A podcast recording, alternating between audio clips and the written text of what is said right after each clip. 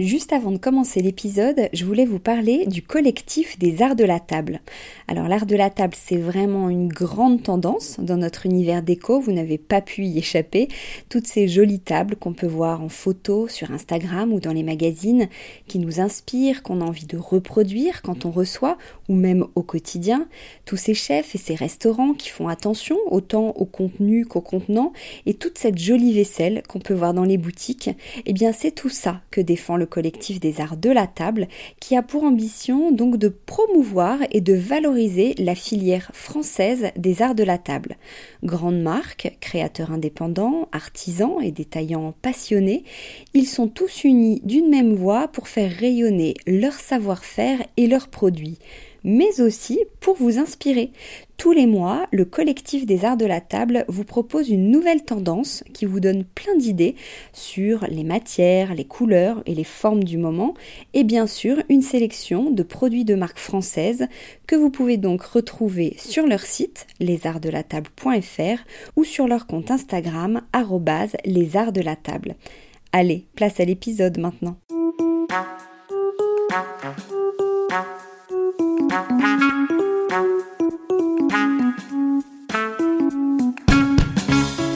Sur Décodeur, le podcast qui parle de celles et ceux qui font la déco aujourd'hui. Je m'appelle Hortense Leluc et à chaque nouvel épisode, j'invite à mon micro un architecte ou un designer, une marque reconnue ou émergente, un entrepreneur ou un influenceur, quelqu'un que vous allez connaître ou pas, mais qui dans tous les cas va nous parler déco.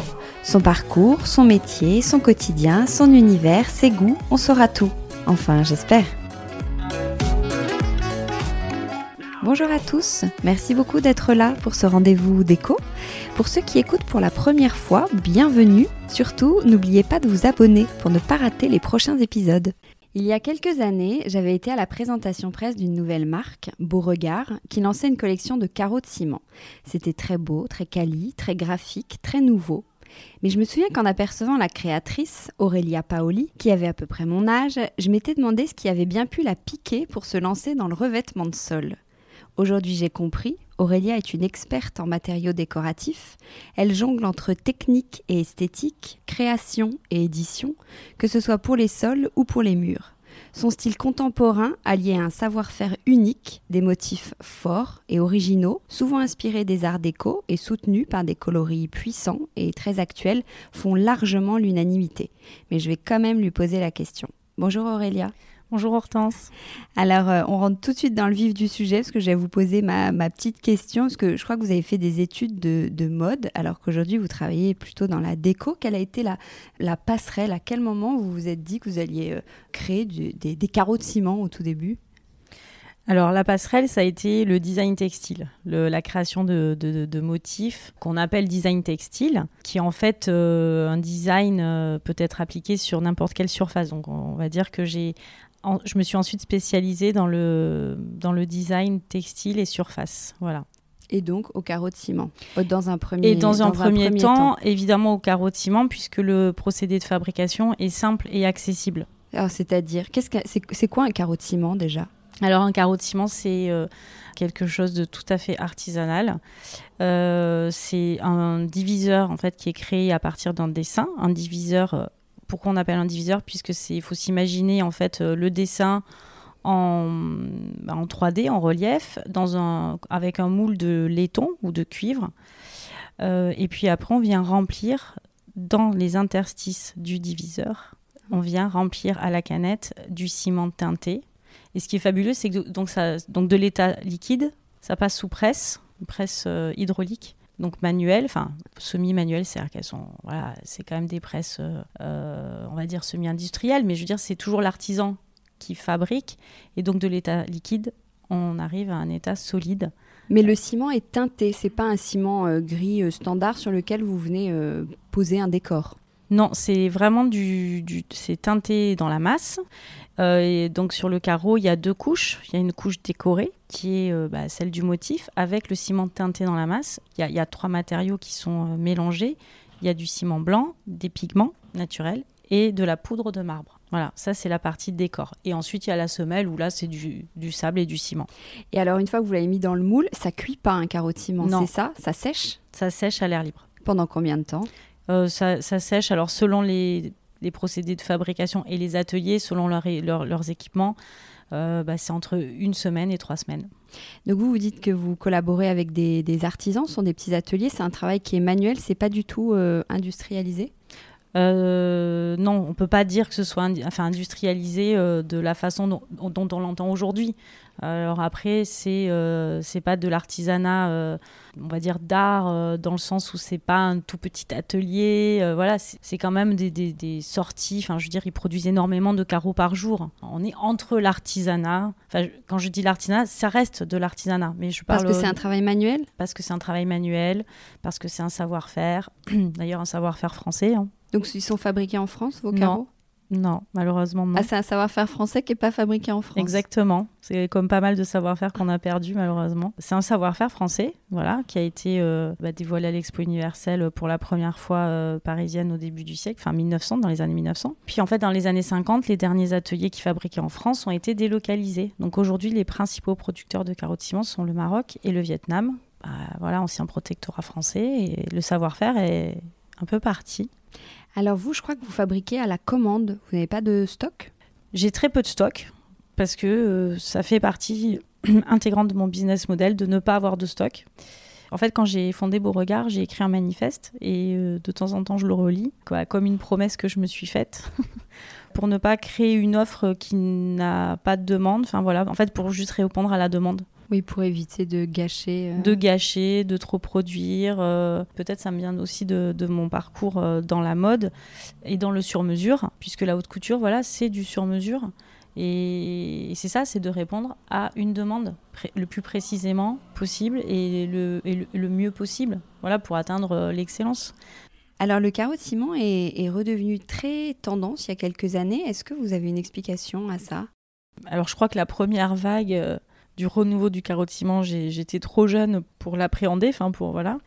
Alors moi, je l'interprète euh, vraiment sur euh, le, la possibilité du sur-mesure en petite quantité. C'est pour ça que ça plaît? Alors, d'abord, il y a une tradition on va dire culturelle aussi, hein. c'est-à-dire qu'inconsciemment, on a tous eu des beaux carreaux dans les maisons, enfin tous eu ou vu, euh, et ça fait partie de, du patrimoine en fait, donc d'un patrimoine euh, culturel euh, bah, conscient ou inconscient. Donc les gens se reconnaissent dans le carreau de ciment.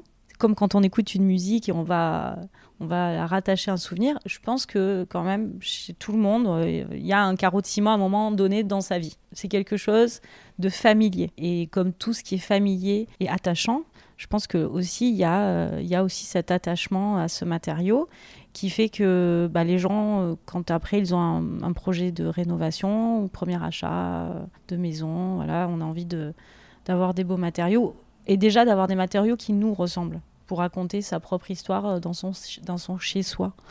Et le carreau est vraiment le matériau idoine pour répondre à ça.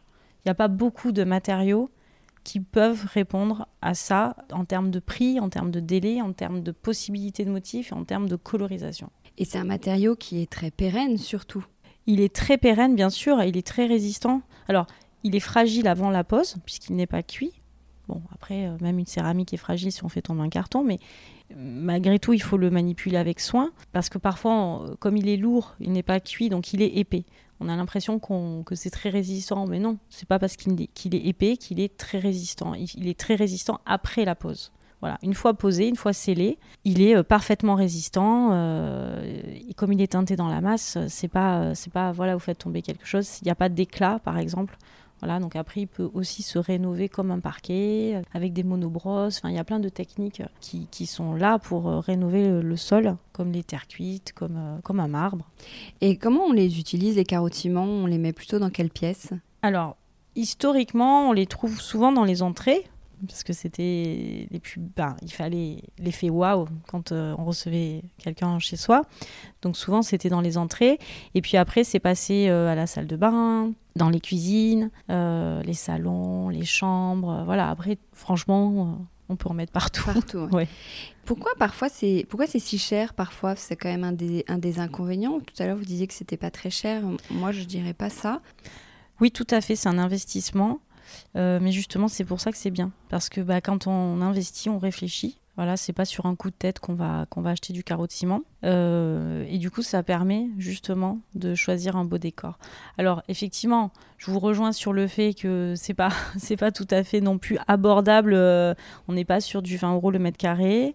Voilà, même chez le roi Merlin, euh, le carreau de ciment coûte cher parce qu'il est fait pièce par pièce à la main. C'est, un travail. Même dans des grandes sociétés comme le roi Merlin, par exemple, le carreau de ciment, il est fabriqué artisanalement. Et bien sûr, parce que c'est, soit on est sur de la copie on ne peut pas parler de copie de carottiment, mais on va, on va dire qu'on est sur de la copie du motif associé au carottiment, donc qu'on retrouve aussi dans les grandes surfaces. Il y a beaucoup. Bah, le carrelage, esprit carottiment. Esprit carottiment, tout à fait. Mais d'ailleurs, euh, on en trouve à, des prix euh, très très bon marché, enfin où l'impression s'efface. Moi, j'ai vu des carreaux euh, en céramique, impression, enfin en impression en grès cérame, qui s'effaçaient au bout de trois ans. Euh, et pourquoi ça s'effacerait sur du carrelage et pas sur du ciment? Eh bien parce que bon, on, nettoie euh, les, on a l'habitude de travailler, de nettoyer les grès cérame avec euh, des produits très agressifs puisqu'ils résistent aux produits.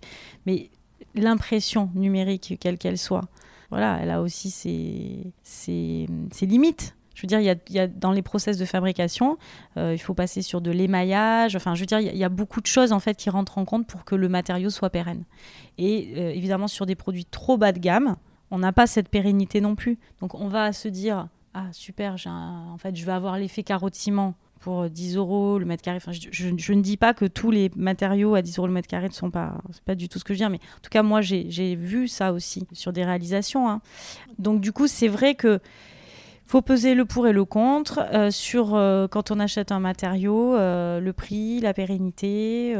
Il y a tellement de choses qui rentrent en compte. Mais le carreau de ciment, il se situe sur un marché milieu de gamme. C'est-à-dire que dans le carrelage, il y a du 600 euros le mètre carré, il y a du 300, il y a du 200, il y a du 100. Et en fait, en gros, on est sur à partir de, 10 à, à 600. Voilà. Et donc, le carreau de ciment se situe vraiment dans une moyenne accessible, on va dire pour ça que je l'entends comme accessible. Et l'entretien, il est un petit peu plus compliqué qu'un carrelage quand même. Alors qu'un grès euh, émaillé, oui, tout à fait. Il est plus compliqué parce que euh, c'est un matériau qui est poreux à la base. Donc, une fois posé, il faut l'hydrofuger. Donc, il y a un traitement à faire sur le carreau, comme un parquet. Vous allez mettre un parquet, vous allez euh, le vitrifier, fondure, vitrification, etc. Là, c'est la même chose. C'est-à-dire que c'est un matériau, d'accord, qui est décoré, mais qui est brut donc vous le recevez brut, il faut l'hydrofuger.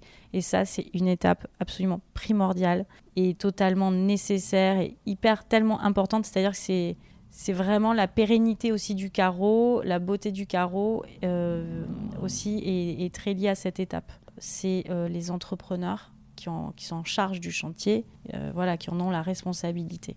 Parce que nous, on ne peut pas poser des carreaux de ciment. Si j'achète demain des carreaux de ciment, je peux ah les bah, poser. Si vous êtes bricoleur, si, bien sûr. En tout cas, quand je dis c'est l'entrepreneur, là c'est le la personne qui va réaliser les travaux. Et c'est un, c'est pas c'est pas compliqué. D'ailleurs, c'est plutôt agréable. Hein. Moi, chez moi, euh, je l'ai fait avec ma fille. on s'y est mises toutes les deux et on a passé une super après-midi. Alors, vous vous appuyez sur un savoir-faire euh, traditionnel, mais ça ne vous empêche pas de créer des motifs qui sont très contemporains. Alors, comment vous travaillez pour créer ces, ces motifs? Quel est le point de départ de, de vos collections? Euh, en fait, j'aime bien me raconter des histoires et, avoir des phrases. Donc, pour Beauregard, pour euh, comment dire, expliquer ce que je faisais, euh, donc c'était deux sols en mur. C'était ma première baseline, deux sols en mur, pour que les gens comprennent. et puis après, voilà, pour mon process créatif, j'ai posé, voilà, comme une autre phrase qui est de nos racines à nos futurs. Parce que je suis de nature nostalgique et en même temps, je suis euh, hyper euh, intéressée par, euh, par la science-fiction. Enfin, je suis, voilà. J'ai deux côtés comme ça. je peux vivre autant dans le, dans le passé et autant me projeter dans un futur très lointain. Du coup, comment je le rattache au présent C'est justement grâce à Beauregard, c'est-à-dire que j'imagine, en fait, je me dis, je vais imaginer les nouveaux classiques. Donc ça, c'est mon point de départ, en fait. J'essaie d'imaginer les nouveaux classiques. Bon, un classique, c'est quoi? Un classique qui répond à, euh, je pense, des, charges émotionnelles qu'on a tous, c'est-à-dire que quand on voit quelque chose, il, fait écho chez nous. Voilà. Là, on a déjà une bonne base. Et après, il faut le projeter dans notre univers contemporain, dans notre style de vie, dans nos attentes aujourd'hui. Donc voilà, moi, mon, mon process, Enfin, c'est les questions en tout cas que je me pose à chaque fois que je, que je crée un dessin. Et à quoi il faut penser aussi quand on crée un motif? Est-ce que vous avez des obligations? Moi, je dirais que c'est l'harmonie. Enfin, il faut qu'un dessin, euh, il soit harmonieux. Alors, quand je dis harmonieux, c'est qu'il soit, euh, enfin, qu'il ne soit pas insipide, qu'il soit différent. Même si on, enfin, je veux dire, un hexagone, on n'invente pas un hexagone. Personne n'invente un hexagone. En revanche, c'est l'interprétation qu'on va faire de l'hexagone qui va être nouvelle c'est ça qui est intéressant en fait. C'est comment on arrive à créer du neuf, une originalité, à partir de quelque chose qui a toujours existé et qui est là en fait. Donc il faut que ce soit harmonieux, il faut que ce soit innovant dans le sens où l'œil, ok, le reconnaît, mais pour autant ne l'a jamais vu. Voilà, c'est un peu une alchimie. Euh, après, je pense que voilà, c'est la culture métier qui fait que quoi, de, se nourrir. Euh, bah, moi, voilà, maintenant ça fait plus, un peu, ouais, ça fait 20 ans que je suis sortie de l'école et que voilà que je suis plus étudiante et que je un temps que je me cultive euh, voilà sur tous les iconographies attachées au savoir-faire, les motifs, les décors. Alors, avec un même motif, vous spécifiquement sur les carreaux de ciment, selon l'assemblage des carreaux, on peut créer plusieurs décors grâce au calpinage. Alors, qu'est-ce que le calpinage? Euh, La façon dont on va poser les carreaux. C'est-à-dire particulièrement, enfin non pas particulièrement, puisque moi c'est pour ça que ma première collection a été euh, labellisée par l'Observeur du Design en 2015. Donc l'Observeur du Design, c'est un label qui est décerné par euh, la PCI, l'Agence de la promotion de la création industrielle. Elle a été labellisée comme une innovation graphique, comme une nouvelle école, dans le sens où j'ai utilisé cette technique de calpinage, donc qui est la possibilité de faire tourner le carreau bah, sur ses côtés, donc si c'est euh, un hexagone, il va tourner sur tous les côtés. Si c'est un carré, il va tourner sur ses quatre côtés. Euh, voilà. Donc vous mettez un carreau, un premier carreau, et après les autres, vous les faites tourner autour.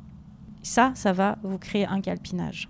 Et en créant un calpinage, vous allez avoir euh, des motifs différents, puisque le raccord qui va se déployer va être un, bon, après, c'est des termes euh, de, de, designer textile, euh, voilà, de, de, répétition du motif. Donc, il y a des raccords droits, des, des raccords en diagonale. Enfin, voilà. Mais en gros, moi, si je veux rendre accessible à cette info-là, c'est de se dire que selon le carreau, selon la disposition, il peut créer différents euh, décors. On peut l'associer à l'autre, un carreau voisin, et créer un décor. On peut créer un deuxième décor selon si on le met d'une deuxième façon, si on peut le mettre aussi d'une troisième façon et créer un troisième décor. C'est Exactement. C'est pour ça que donc ce label qui a été décerné à ma première collection, puisque j'ai utilisé chaque motif a entre 4 et 8 possibilités de calpinage parce que voilà, on peut les assembler euh, de façon différente.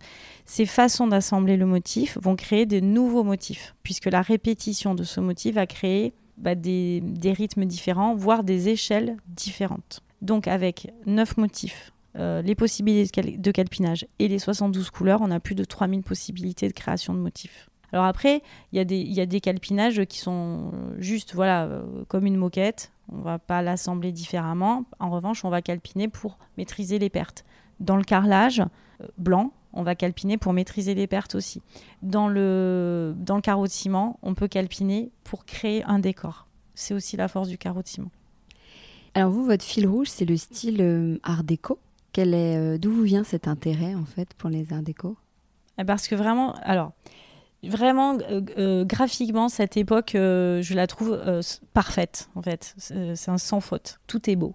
Voilà la, quintessence du, luxe et du, et du bon goût dans le sens où le motif est épuré et en même temps chargé. Enfin, je sais pas, il y a, y a une, une, espèce de de symbiose en fait euh, entre les forces, euh, entre la force d'un motif, la force des matériaux, le noir, l'or, l'argent, le, blanc, euh, certaines couleurs. Enfin, je trouve que voilà, c'est maîtriser le, style parfaitement. Et, cette, cette, époque incarne, enfin pour moi, voilà, une totale harmonie. Et puis pour le coup, je la trouve extrêmement contemporaine et en même temps classique et elle correspond parfaitement à, voilà, à mon idée de, de, de, créer des matériaux et des motifs pérennes qui soient des, des, ambassadeurs du classicisme en fait dont on ne se lasse pas parce que le classique c'est important c'est pas euh, être quelque chose de classique c'est pas négatif c'est pas péjoratif justement, dans notre monde où on, vise la surconsommation, là, on est,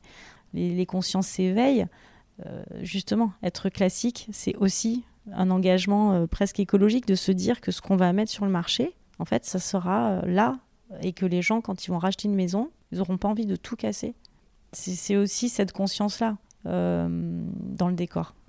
Alors ce style art déco, vous le transposez sur vos, carreaux de, ciment, donc c'est des motifs qui sont assez forts, il y a une véritable identité. Pourtant, on est quand même souvent frileux côté euh, motif. Vous, euh, quelles, sont vos astuces déco pour qu'on ose un peu plus? Déjà pour les, frileux, je dirais qu'il faut rester sur des contrastes euh, très basiques, noir-blanc, ou alors enfin noir-beige noir beige gris enfin voilà. Des tendances euh, enfin des tendances chromatiques très neutres on va dire.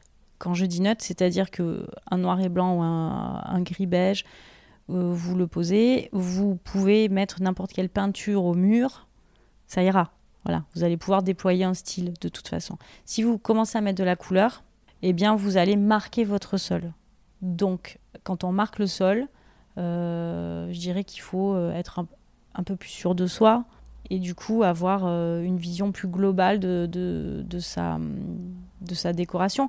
Après, le carreau de ciment, euh, comme il s'interprète de, nos jours beaucoup en salle de bain ou en cuisine, bon, on va typer une pièce, on va pas typer la maison entière. C'est pas comme une entrée. En revanche, euh, typer une salle de bain, moi je trouve ça assez quand même sympa de vivre euh, dans un endroit qui est, différent de, des autres et puis de pas rentrer dans une pièce blanche. Voilà, je trouve ça quand même. Enfin, moi, pour le vivre aussi chez moi tous les jours, bah, je vois les effets. Euh, tous les jours, je rentre dans ma salle de bain et je me dis waouh! Est-ce que vous mettez des carreaux de ciment au sol et au mur ah, aussi. Oui, oui. On peut faire les deux. le carreau de ciment va aussi sur les, sur les murs. Quelle est la différence? Il Le carreau est différent ou c'est le même? C'est le même. Euh, après, pour des des raisons techniques, on peut choisir un carreau de ciment plus fin au mur. En revanche, jamais au sol poser un carreau de ciment plus fin. Voilà, Et on prend le même motif? Vous nous conseillez de faire le même euh, C'est peut-être un peu lourd, non? Alors moi j'ai des petites astuces, voilà. Euh, c'est-à-dire que je, souvent je propose à mes, clients de faire un positif négatif, donc le même motif, mais on va coloriser euh, voilà, en négatif sur le sol. Enfin par exemple le sol, on va avoir plus de, beige que de blanc, et au mur, on va avoir plus de blanc que de beige. Votre œil va scanner et va dire euh, ok c'est le même motif, sauf que vous avez quand même une perspective, euh, une 3D qui se crée euh, beaucoup plus facilement que si c'était le même motif partout. Et du coup ça ne fatigue pas l'œil, l'œil se, se fixe et on reconnaît l'espace. Donc ça, c'est important. Donc ça, c'est une petite astuce de travailler le positif-négatif.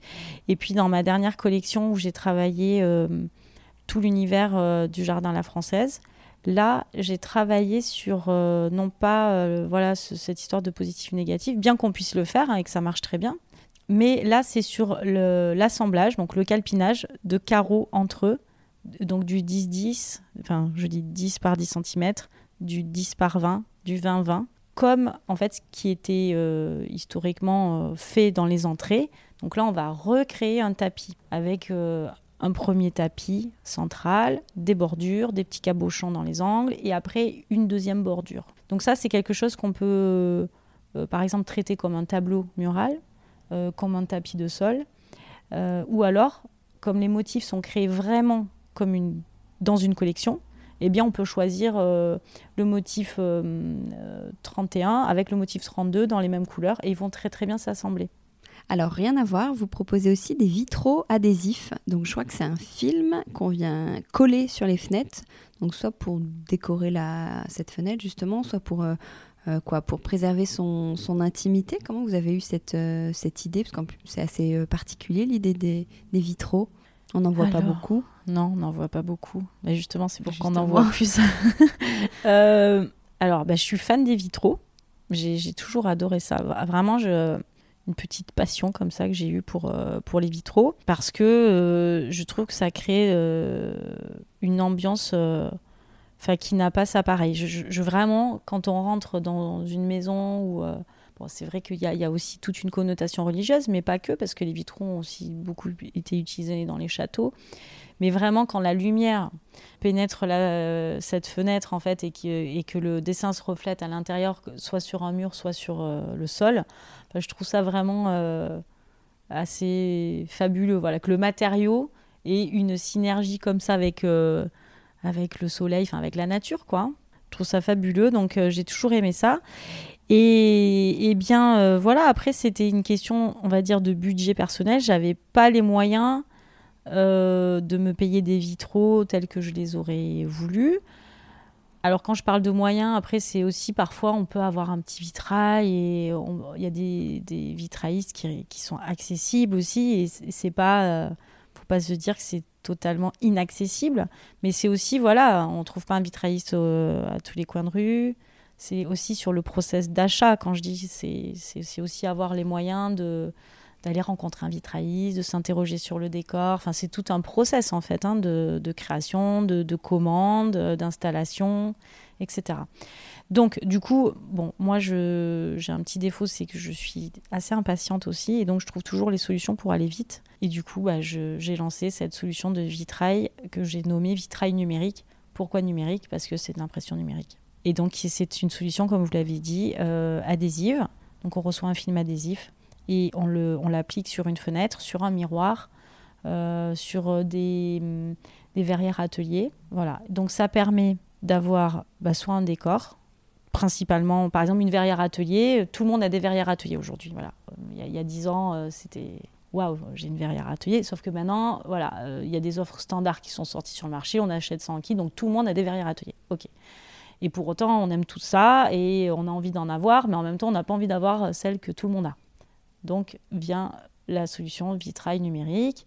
Je les ai quittés en rouleau. Euh, j'ai regardé ce qui était sur le marché en vitrail numérique, enfin en dimension, euh, pardon, en verrière atelier. Donc j'ai créé des rouleaux que l'on peut redécouper au format de la majorité des verrières euh, ateliers qui existent en kit sur le marché, en standard. Après, pour tout ce qui est fenêtres, c'est plus compliqué puisque les fenêtres, il euh, n'y a rien de standard. Donc là, euh, c'est du dessin sur mesure que je propose. Ah, vous avez aussi euh, bousculé, entre guillemets, les codes du papier peint. Quand vous avez voulu lancer votre papier peint, vous proposez pas des laits de taille standard, mais des laits de 18 cm, c'est ça? Euh, un peu comme des frises, mais je ne vais pas dire ce mot-là parce que je vois que vous l'utilisez, je ne l'ai jamais lu, donc on ne va pas dire frise. Et aussi des dominos de forme hexagonale pour créer comme un décor sur le, sur le mur. Pourquoi vous êtes parti sur ces formats-là? Et pas sur un papier peint standard. C'est encore cette histoire de décor? Oui, voilà. Donc là, je, me suis surtout interrogée sur euh, le format. Avant de, s'attacher au, décor euh, graphique, je me suis attachée au format. Quel usage on a aujourd'hui du papier peint? Quel usage on va en faire? Donc euh, historiquement, le domino est un des premiers formats du papier peint. Et du coup, bah, je me suis dit, bah, bingo, voilà, euh, c'est patrimonial, on va euh, réinterpréter des décors sur ce format-là. Donc c'est comme ça qu'est née la collection de dominos et ma collaboration avec Mathias Kiss sur les dominos Grand Antique. Euh, puis après, bah, j'avais envie de continuer et je me suis dit, bon, ok, alors on va continuer sur euh, cette histoire de format, s'interroger sur le format. Et du coup, là, euh, à juste titre, le format freeze, je me suis appliquée à m'interroger sur ce format freeze et du coup, dans la démarche de design, j'ai essayé de me dire, ok, bon, on a ce truc qui est toujours traité à l'horizontale, mais pourquoi hein, finalement on l'a toujours traité à l'horizontale? Et donc, du coup, je l'ai traité à la verticale, ce qui a donné le, mini-lait, donc un format inédit dans l'histoire du papier peint. Et qui a eu un prix, je crois. Voilà, qui a eu un prix, euh, toujours du label de l'Observeur du Design, grâce au fait que c'était un, un usage du papier peint qui était en rupture avec nos habitudes. Donc tout ce qui est en rupture d'usage, qui va créer un nouvel usage, va créer une nouvelle euh, interprétation du papier peint et donc évidemment de nouveaux décors. Alors, euh, je crois que vous êtes euh, aussi lancé dans la, peinture. Vous avez votre propre peinture. Vous éditez les couleurs en fait de votre palette de carreaux de ciment, donc c'est pratique, et de votre palette de carreaux de ciment et de papier peint pour euh, mieux les associer, j'imagine, pour compléter les collections. Donc c'est encore autre chose la peinture. Comment on crée une peinture? Créer la peinture en soi, c'est pas très compliqué puisqu'aujourd'hui le contre-typage de peinture se fait à tort et à travers, je dirais. Donc il n'y a pas de il n'y a pas de difficulté à créer sa peinture en tant que, je veux dire, designer. Une nuance, toutes les nuances existent. On va pouvoir scanner une nuance et la voir en peinture. Euh, voilà, ce qui est compliqué de créer en peinture, c'est comme dans la cosmétique, c'est la formulation de la peinture. Donc ça, très sincèrement, moi je n'y suis pour rien, je n'ai pas de valeur ajoutée par rapport à ça. Euh, voilà, j'ai choisi de travailler avec un atelier euh, qui a une formulation écologique à 98% donc en Made in France, voilà, parce que je, veux, euh, dans ma démarche, moi aussi, si je sors des produits, de soutenir euh, au maximum euh, bah, ces filières-là. Et donc, je l'ai créé aussi pour répondre aux besoins de mes clients, voilà, qui allaient bah, sourcer les peintures assorties à mes carreaux ou à mes papiers peints, en fait. Et c'est vraiment pour moi une offre de service. Je ne, ne lance pas une marque de peinture, voyez. C'est vraiment un service. C'est-à-dire quand on va chez Beauregard, on peut avoir euh, son carreau, sa peinture assortie, euh, la peinture assortie à son papier peint, voilà. Alors, euh, vous disiez, vous travaillez euh, avec les particuliers, n'importe qui peut acheter euh, vos carreaux, mais vous travaillez aussi beaucoup avec les pros, avec les architectes notamment, en leur proposant de personnaliser vos produits pour s'adapter à leur projet. vous créez également des collections avec des marques ou, des créateurs. Vous parliez de Mathias Kiss tout à l'heure. Et vous venez notamment de sortir un produit avec Target. Est-ce que vous pouvez nous dire un petit mot là-dessus?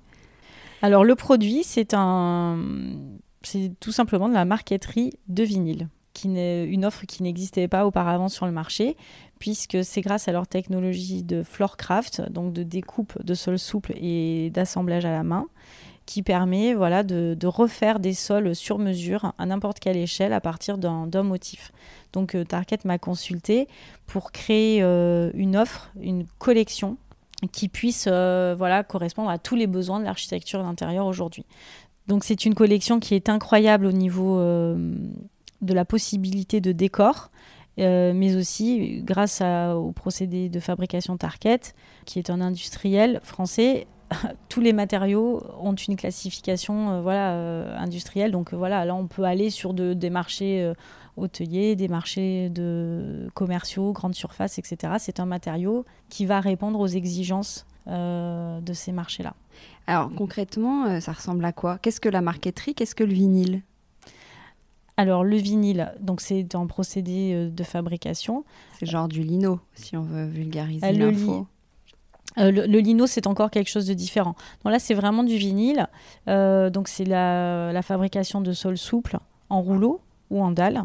Et hum, du coup, on a créé cette façon en fait de traiter le décor comme historiquement en fait on faisait sur le décor euh, de sol avec la parqueterie. Bon, vous m'enverrez des photos et on, les partagera sur le compte Instagram il faut aller voir, Podcast. Il faut aller voir parce pour voir à quoi ça ressemble. Exactement, exactement. Il, faut, il faut voir les photos qui sont très parlantes, qui parlent d'elles-mêmes. Vous êtes seul ou vous avez une équipe? Je travaille euh, beaucoup avec des externes. Évidemment, j'aimerais qu'on soit 10, hein, euh, voilà, mais Beauregard, c'est une petite structure. Hein. Euh, donc, on ne peut pas être 10, même s'il euh, y aurait le travail pour, pour être 10. donc, en fait, je, travaille plutôt à la mission, donc sur des, contrats soit externes, soit internes. Donc, tout, dépend en fait du besoin actuel de l'entreprise. Et, et, voilà, bon, on va dire que structurellement, je suis seule. Et euh, votre expertise est quand même assez large parce que vous, travaillez aussi bien la création que euh, les prototypes, la production, la commercialisation, la, communication. Euh, aujourd'hui, vous répondez à mes questions. Enfin, vous êtes sur tous les fronts. Comment, comment vous gérez tout ça? Qu'est-ce qui vous prend le plus de temps? Bah, Le plus de temps, malheureusement, c'est la gestion de l'entreprise. Hein. Après, en 2016, j'ai eu la chance de gagner un trophée le trophée du savoir-faire à la française, décerné par Initiative Île-de-France. Et grâce à ce trophée, j'ai eu un, eu un master de, gestion et développement d'entreprise qui a été offert par la CCI de Paris. Et du coup, ça, ça m'aide beaucoup aujourd'hui à gagner du temps sur la gestion et le déploiement de la société. Donc du coup, je suis plus performante et ça me permet de m'attacher à, autre chose. Et qu'est-ce qui vous plaît le plus? Quelle casquette vous plaît le plus entre la, les aspects techniques euh, et créatifs? Franchement, euh, je ne peux pas choisir. C'est comme si vous me disiez. Les deux vous plaisent. ah ouais, malgré si- une formation plus créative, le, le- les aspects plus techniques. Bah, j'ai toujours même, été euh, technique en fait, parce que même quand j'ai fait euh, de la mode, j'ai- fait une double formation, j'ai fait un double cursus euh, marketing de la mode. Donc, où, euh, enfin, d'ailleurs, mon premier boulot c'était chef de produit, c'était pas, c'était pas styliste. voilà. J'ai toujours travaillé dans la production. Parce que pour moi, un dessin pas produit, euh, ça veut pas dire grand chose en fait. Ça veut dire quoi un dessin pas produit? Un dessin qui ne va pas au bout, qui n'est pas réalisé par un produit, par une réalisation. Oui, donc vous avez de toute façon cette double casquette. Voilà, c'est-à-dire que je, on peut pas créer, on peut, enfin, enfin, je veux dire, on peut tout dessiner. La, la difficulté principale, c'est de le réaliser. Ça veut dire quoi, Beauregard?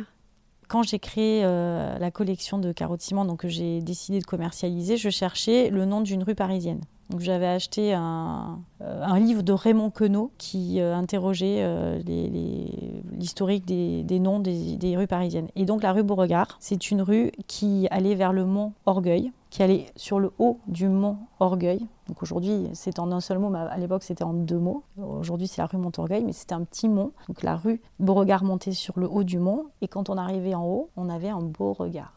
Hmm. Alors chez vous, euh, est-ce qu'il y a des carreaux de ciment partout?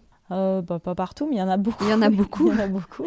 C'est quel style? Vous aimez bien euh, Quoi? Ça ressemble à quoi chez vous? Bah, c'est assez classique, en fait. Qu'est-ce que vous appelez classique? Parce que le art déco euh, doré et très graphique, pour vous, c'est classique, ce qui n'est pas le cas pour tout le monde. Donc, euh, qu'est-ce que vous appelez classique chez vous? Euh, bah moi, ce que j'appelle classique, c'est que ça va correspondre à des codes classiques, enfin, c'est-à-dire des codes historiques. Donc là, j'ai déménagé. euh, donc maintenant, je suis dans une maison et du coup, j'ai traité dans mes salles de bain le thème du jardin à la française, donc avec des carreaux très graphiques, mais qui s'inspirent de, de l'architecture euh, des jardins la française euh, d'André Le Nôtre. Et vous travaillez de chez vous, donc vous avez euh, aménagé un, un- vous avez un bureau, vous avez aménagé un coin bureau. Euh, oui, oui, j'ai fait, j'ai réalisé euh, mon rêve euh, d'étudiante d'avoir mon studio chez moi. Donc j'ai créé euh, un studio euh, donc avec un étage euh, dans mon, dans mon garage et du coup donc où je peux accueillir trois personnes pour travailler. Donc voilà, c'est mon petit antre de travail. Euh, où est-ce que vous faites votre shopping déco? Est-ce que vous avez des petites adresses déco à partager? Ça c'est dur.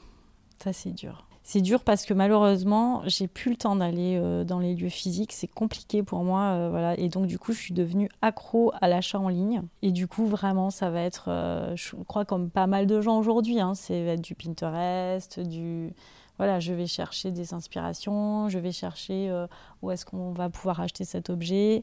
Après, j'avoue, dans ma dernière rénovation, il y a des sites qui m'ont bluffé. Euh, alors, c'est pas en termes de déco, là, pour le coup, c'est en termes de, matériaux, des sites comme Mano Mano qui sont spécialisés enfin, dans, dans l'achat de matériaux. Après, euh, il y a des sites comme euh, Archiproduct, voilà, qui est, un site italien. Très sincèrement, ça m'a pas mal aidé. Voilà, c'est vraiment une marketplace dédiée aux beaux objets, aux objets design. euh. Et puis malgré tout, enfin, il y a, il y a Made in Design, franchement, il y a quand même une belle offre. J'ai testé, j'ai acheté, j'étais livrée, j'étais contente. Et puis, euh, donc, donc je vais vous faire euh, un peu le, le tour des marketplaces parce que c'est comme ça que j'ai- travaillé. Et puis, il y a Celency où vraiment là, c'est l'éclate parce qu'on va dénicher la pièce rare. euh, voilà. Et après, je chine pas mal aussi, je chine beaucoup. Donc vous êtes plutôt contemporain ou récup? Bah, les deux. Euh, Est-ce que vous avez un mantra dans la vie, une philosophie de vie? Vous parliez de votre manifeste tout à l'heure. J'en ai plein, je crois. Selon les périodes, en fait.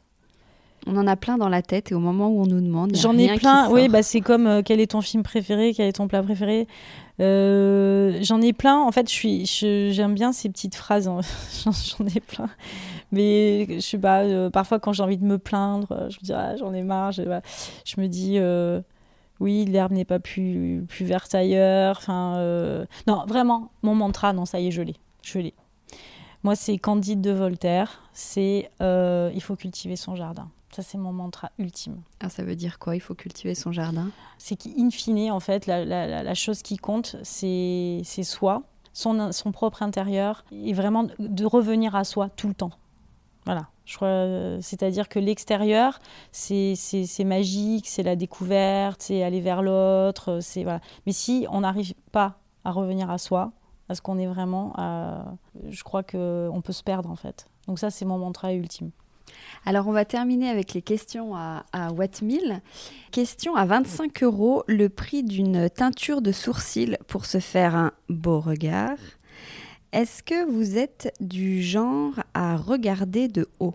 J'en sais rien. Je crois que certaines personnes ouais, le pensent parce que j'ai un regard sévère en plus, comme je suis très brune. Bah, moi, je, je, n'ai jamais ce sentiment. Après, voilà, on ne sait jamais ce que les autres euh, projettent ou interprètent de vous. À qui vous auriez envie de faire un regard de biche? Hum. Bah, en fait, à plein de gens. Hein. Parce que je pense que je suis assez séductrice, j'aime bien. J'aime bien. Euh, vous le faites facilement Ouais, je le fais facilement, je pense. Comment on fait stratégiquement pour regarder plus loin Ou regarder au loin? Alors, ça, c'est un truc que j'ai retenu du permis de conduire. oui, dans les virages. Parce qu'il m'a toujours dit, le moniteur me disait, si tu veux aller loin, tu regardes loin. Alors ça, c'est aussi un mantra. Voilà, je, veux aller loin, je regarde loin. Est-ce que l'amour, c'est se regarder ou c'est regarder dans la même direction? Alors pour moi, c'est clairement regarder dans la même direction. Et est-ce que vous lancez souvent des regards noirs? Plein. Comme les regards de biche. Merci beaucoup Aurélia. Merci Hortense. Décodeur, c'est terminé pour aujourd'hui. Merci beaucoup d'avoir écouté en entier. Si vous avez aimé, n'oubliez surtout pas de vous abonner à cette émission pour ne pas rater les prochains épisodes. Bien sûr, vous pouvez aussi le partager sur Facebook, Twitter, LinkedIn ou en story Instagram par exemple. Ça permet de le faire connaître euh, à vos proches. Je suis Hortense Luluc et vous pouvez me retrouver sous le pseudo Hortense Déco ou via le compte Décodeur Podcast sur Instagram. Et si jamais vous écoutez sur iPhone via l'application Apple Podcast, vous pouvez aussi me laisser un commentaire, rubrique classement et avis, parce que plus j'ai de commentaires, plus Décodeur se démarque dans la jungle des podcasts, ce qui est très important pour moi, pour me faire euh, connaître encore plus largement et faire découvrir le monde de la déco euh, au plus grand nombre. Voilà, merci et à très bientôt alors, ici ou ailleurs.